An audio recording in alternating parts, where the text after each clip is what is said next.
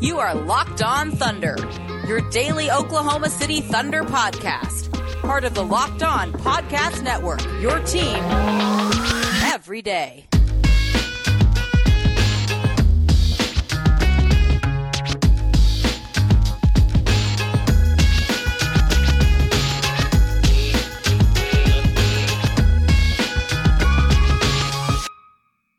Let's get it going on the Locked On Thunder podcast on the Locked On Podcast Network, your teams every day.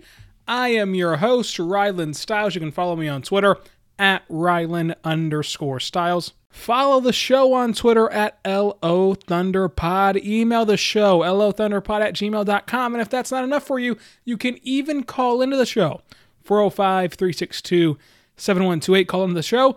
Let me know what you want to talk about, any of your questions, comments, concerns, whatever, on that voicemail line 405 362 7128. So, on today's show, we're going to talk about me doing a little bit of journalism, just doing a little bit of big J journalism, interviewing uh, some of the top prospects around this year's NBA draft class, what they told me, what they told the rest of the media. That's going to lead us off today. We're also going to power rank the NBA head coaching vacancies, and then we're going to get into the NBA Finals and preview the NBA Finals because, uh, frankly, you need to be watching the NBA Finals because it could be the last basketball we see. It will be the last basketball we see for a long, long time, and I am very, very devastated by that. So, we first start with the NBA draft. And so, I was able to uh, be on all the uh, media interviews today with all of these draft prospects.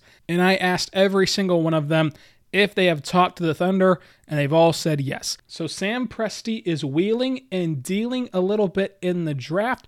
We talked today to Tyrell Terry, the Stanford guard, Precious Achiuwa, the uh, big man from Memphis, Tre Jones, RJ Hampton, and they've all said that they've been in contact with Oklahoma City.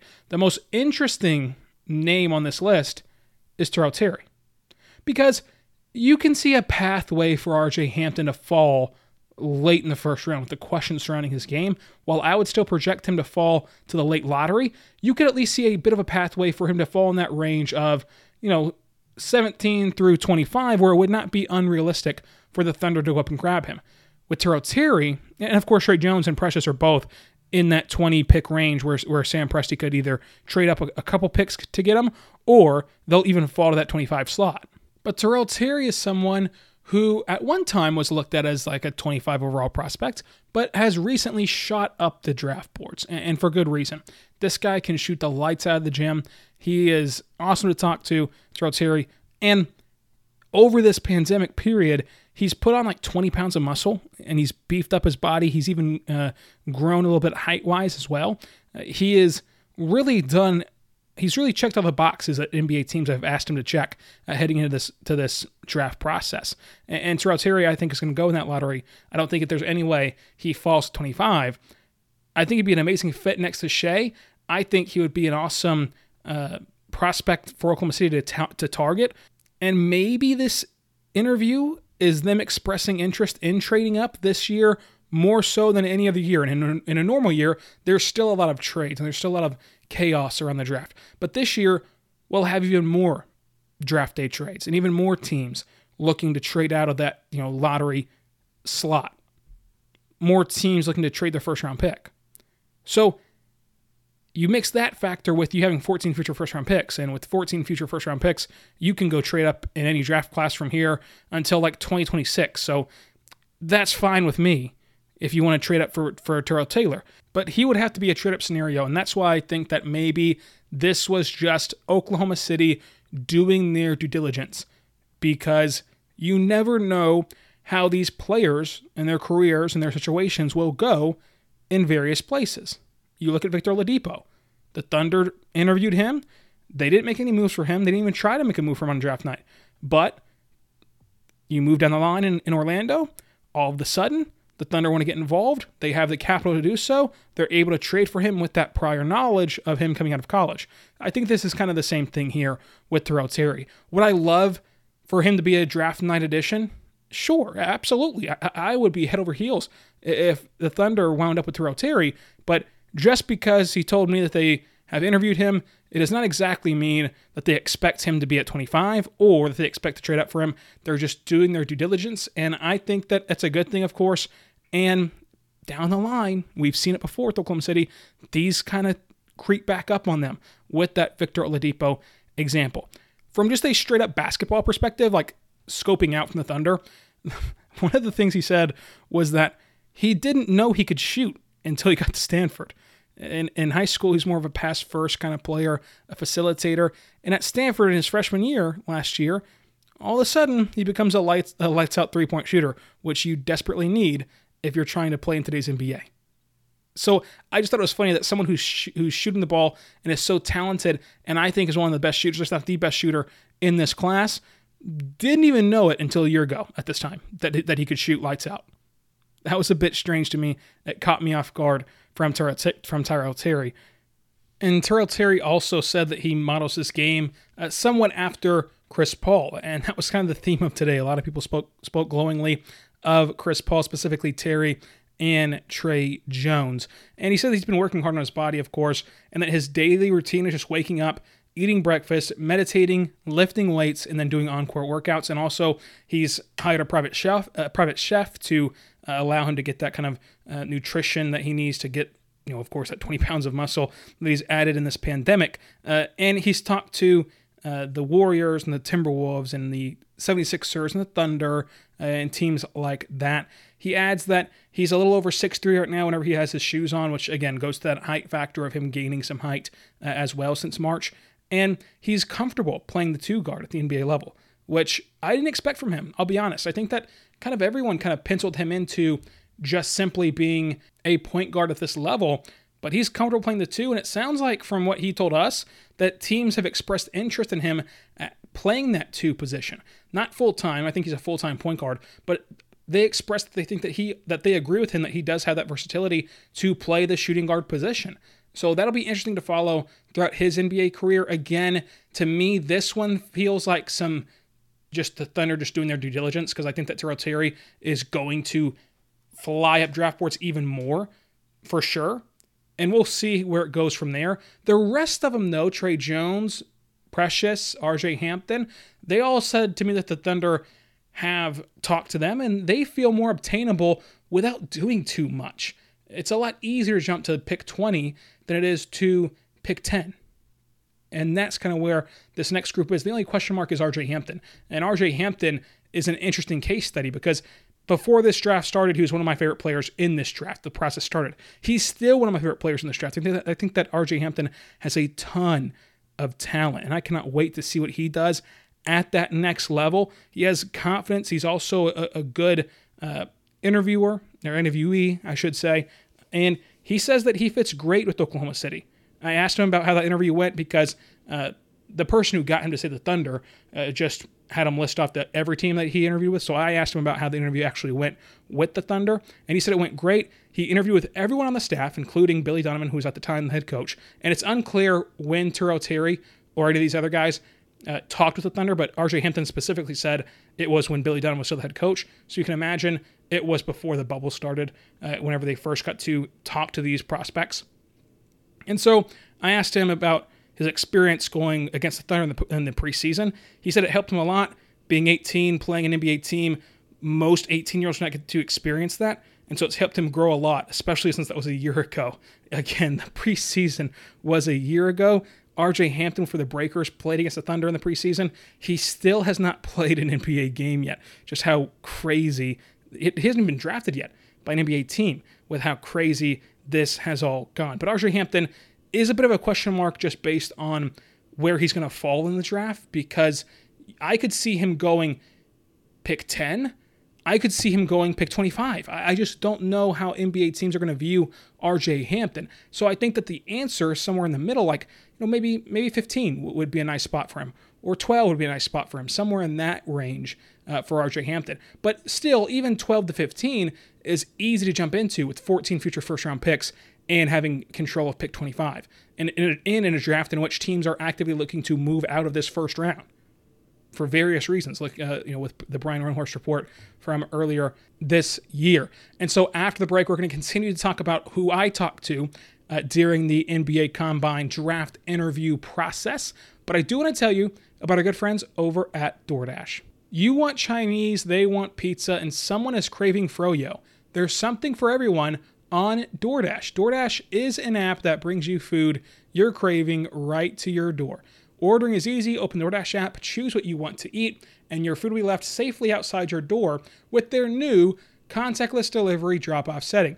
With over 300,000 partners in the US, Puerto Rico, Canada, and Australia, you can support your local go tos or choose from your favorite national restaurants like Chipotle, Wendy's, and the Cheesecake Factory.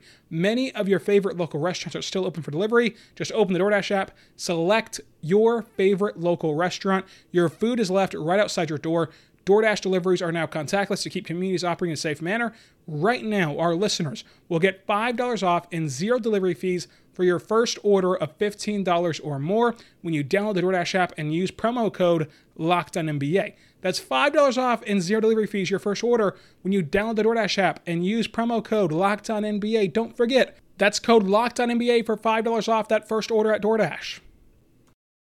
So I wanted to continue to talk about RJ Hampton and, and kind of just what all he told the media in general after he covered the Thunder aspect of it in that first segment.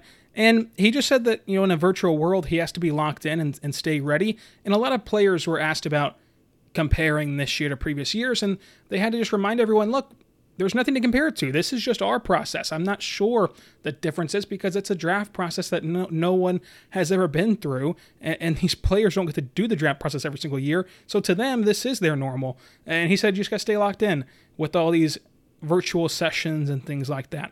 And he says that he is not looking to uh, the narrative of this draft class anymore or, or at all. Uh, as you know, the narrative is there's no good talent in it, and he does not agree with that. He thinks that this is not a weak draft class, that there's a lot of talented players in this draft class. And that was kind of it for RJ Hampton. He talked about you know who he has talked to. He mentions that him and Ben Simmons would be a nightmare for opposing defenses. He talked about how him and Mike Miller have worked hard together on his jump shot, and he feels like he can attack, uh, not only attack the rim, not only get his teammates involved, not only be a pest defensively, but now he feels like after working with Mike Miller, he can knock down jump shots, which is good to hear from RJ Hampton. And, and he did say, you know, again, he, he's another player that said, when asked about the Thunder from me, about Chris Paul, mentions Chris Paul and said he was across a little bit between Chris Paul's game and Shai's game. So you can tell the kind of player he is just based on that. But Tre Jones, to me, is someone who for sure will be in that Thunder range. Now, he's heard a mid first round pick. I honestly, you know, he'd know more than me. Obviously, he's Tre Jones. He's the actual player, uh, and his agent would know more than me. But I think that he's in that you know 20 to 30 range. I'm not sure if he's going to consider that mid range or if he considers that late, but he's in that Thunder range, and, and I would be shocked if he's not on the board at pick 25, Tre Jones. So he said, of course, the Thunder did talk to him. He said, quote, I had an interview with them. I think it went really well to learn from Chris Paul, there would be nothing like that. And he went on to talk about how great Chris Paul was and mentioned that he understood the gravity of what Chris Paul was able to do this season when, quote, no one expected uh, him to be able to do that in Oklahoma City. And he mentioned how great this organization is, this Thunder organization, and, and talked about the advantage it would be to play with Chris Paul, and then mentioned Shai and the culture in Oklahoma City. So he's, to me, a Sam Presti type guy because all throughout this interview, the word defensive kept coming up. He kept raving about how defensive minded he is, how much he cares about the defensive end of the floor. And that's something Presti looks for. He's somebody who's comfortable with his jump shot, but doesn't shoot the ball lights out, is doesn't rely on that jump shot. He's not the lengthy, tall specimen, but again, he plays some really good defense at that, at that point guard position in a league that does not feature very many defending point guards. And then Precious also answered my question by saying that he has spoken with the Thunder and that he loves the Thunder, that they play fast. He would love playing alongside young guys like Shai and Bazley. And this is the tricky part here because a lot of people read into this saying that, oh, the Thunder have told him they're going to run fast, they're going to play fast. I think that was just an easy answer for him to give me uh, about playing with young guys like Shai and Bazley who can get out in transition. I don't think the Thunder, who have not named a head coach yet, have told him their plans, what they want to do with a head coach to be named later, because I'm not sure if this interview with the Thunder happened before or after Billy Donovan was fired. I mean, the RJ Hampton interview included Billy Donovan. So who knows when Precious was able to talk to the Thunder? He did not specify when he was able to talk to Oklahoma City. So we'll see if the Thunder really do want to run fast next year, if that's something that, that they've told him, or if it was just an easy answer to give whenever you look at playing alongside Bazley and Shai. I think it's easy to assume no matter who the head coach is, you're going to want to get Shai and Bazley out in transition. So I think that that was a good assumption by Precious. And if the and if Sam Presti told him that, if he interviewed him without without Donovan and he said, "Look, our next tire is going to be someone who wants to run quickly in transition," more power to him. I think that that's the right move for Oklahoma City. I'm just going to say I wouldn't read too too much into it, but it is interesting, no doubt, that that he did tell me that he loves that they're going to play fast because they did not play too fast with Chris Paul on the floor. You you just simply can't. Uh, but he was a good interview too. All these guys were really good. Um, you know, especially today, they, they were awesome. Killian Hayes yesterday was awesome. LaMelo Ball yesterday was awesome. So I really appreciate them taking the time to meet with us, especially in this virtual world, this would be an easy excuse for everyone, the NBA who put this together and contacted all of us to get in, to get involved with it, the players. It would be easy excuse for everyone to just say, yeah, you know, there's so many obstacles, we're just not going to do it this year. So credit to everyone involved for participating in this, and then the players taking this seriously like they would any other media session and, and giving us really really good stuff. Uh, Precious says he has to work on his shooting, passing, and ball handling, but he feels really confident about his defensive ability. He says that he works on his jump shot every single day, understanding that the NBA is leaning toward and shifting towards a small ball five. Which at the end of the interview he said it's it is it is what it is with the small ball five. He would great he would gladly play it, and he mentioned over and over again that he's going to have to just wait and see what a team wants to put him in position to do and then fill that role for that team. He he threw out there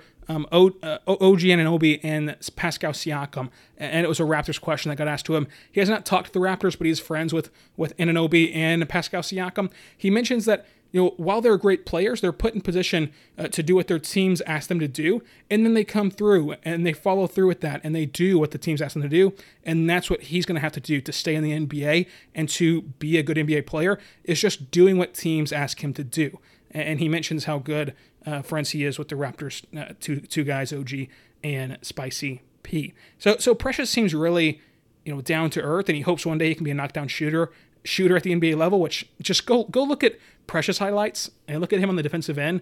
Look at his body type. If he becomes a knockdown shooter at the NBA level, that's a scary, scary prospect who I think is going to go at like pick 22, 23, 24, 25. That's a scary prospect. And that's what I've been saying since May whenever I take this podcast over of just, yes, this draft class lacks Zion. It lacks Trae Young or Luka. It has a lot of guys who have a ton of upside, like Precious does, and a ton of guys who can stay in the NBA for 20 years and be starters in this league, be role players in this league, and help you in a championship. This draft class is not terrible by any means. There's a lot of players top to bottom who can really improve your organization. And that was a good second day of NBA Combine media interviews. We'll have more tomorrow. So if you want the live tweet of every prospect and their answers, follow me on Twitter at Rylan underscore Stiles. It's at R Y L A N underscore S T I L E S. Still to come, I want to power rank the NBA head coaching vacancies and also preview the NBA Finals just a little bit before you head off to Locked On Heat, Locked On Lakers, and Locked On NBA for that grand picture Thunder content. But first, I want to tell you about our good friends over at Built Bar because Built Bar is a fantastic protein bar that tastes just like a candy bar. Go to builtbar.com, use promo code Locked On, get $10 off that very next order. Built Bar is new and improved with six new flavors caramel brownie, cookies and cream, cherry barcia, lemon almond cheesecake, carrot cake, and apple almond crisp. You're going to get your hands on that new box of Built Bars the protein bar that tastes just like a candy bar with 100% chocolate on the outside, soft and easy to chew. Built bars are great for the health conscious person losing or maintaining weight while, delo- while indulging in a delicious treat. Built bars are low calorie, low sugar, high protein, high fiber, great for the keto diet. So go to builtbar.com right now, use promo code locked on, $10 off that next order at builtbar.com. So right now it's 4:14 on a Tuesday, and that's what happens in the afternoon. You get to record a day ahead of time. That's what happens in the uh, off season for the Thunder. You get to record a day ahead of time. But I am living in fear for the rest of the day. That at like 5:30 or 6 o'clock, Woj is going to hit up our phones and just tell us who the next Thunder head coach is, and I'll have to record a whole new show. But that's what I would do. So if you're hearing this, they have not hired a new head coach yet, or else we'd have an emergency podcast. At least if you're listening to this within a reasonable time frame. Nonetheless, let's get into the head coaching vacancies and power rank them because everyone loves power rankings. And for me, I think I have an interesting list, or maybe maybe I don't. Maybe you just all agree with me. I, I don't know how this will be perceived, but to me, let's start from the bottom to the top. At number six, it's the Houston Rockets. That's the worst head coaching job available. The Houston Rockets are a dreadful destination for head coach. You have an ownership group that is impatient. You have a team construction that has locked you into a bad contract in Russell Westbrook, an aging star in James Harden who can still get it done, but how are you going to improve the team around him? James Harden is, is still in his prime, but with that contract of Russell Westbrook, where you look at it and you think that the team will need to attach assets assets they don't have just to get rid of Westbrook, how do you then improve the team around James Harden? It feels like it feels like they're locked into a pairing of Westbrook and Harden. And Westbrook's game is not aging gracefully as we all knew it wouldn't, and it just feels like there's no end in sight. There's no light at the end of the tunnel, at the end of the tunnel, and you've hit a roadblock. You've hit a dead road in your journey.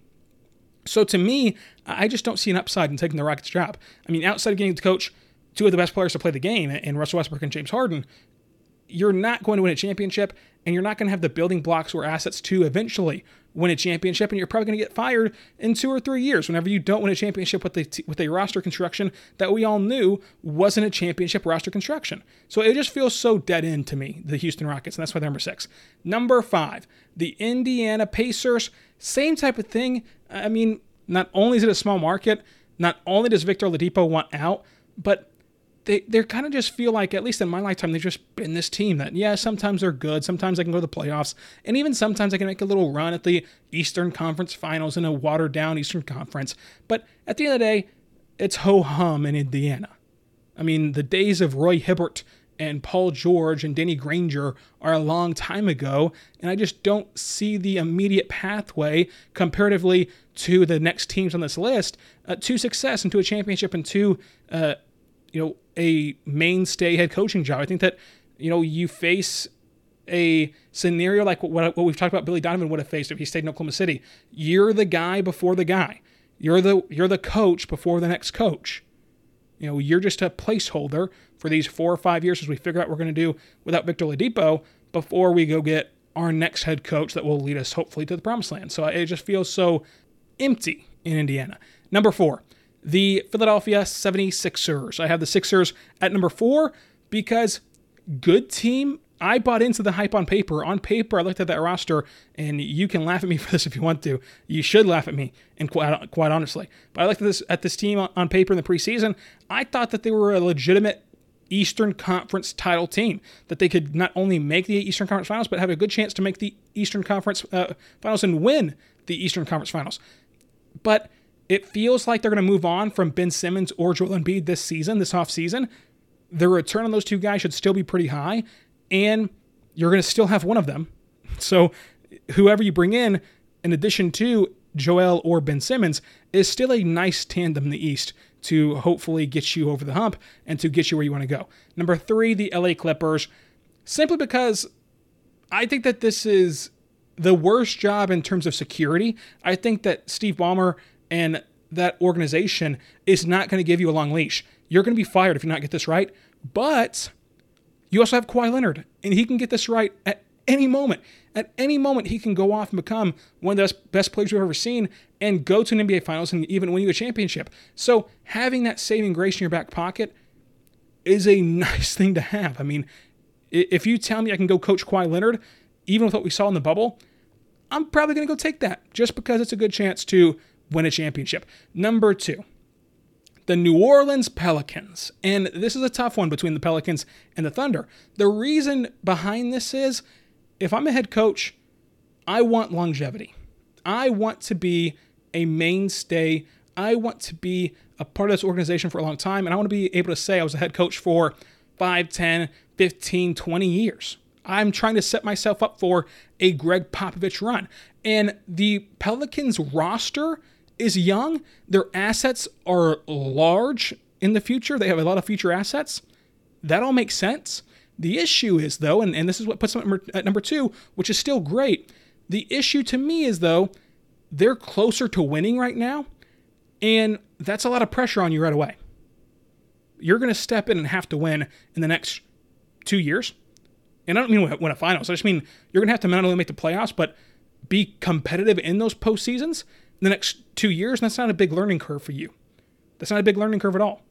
Whereas with the Thunder, who are at number one, you have an organization with Sam Presti who values and will try every which way to give you the ability to be the coach of this organization forever.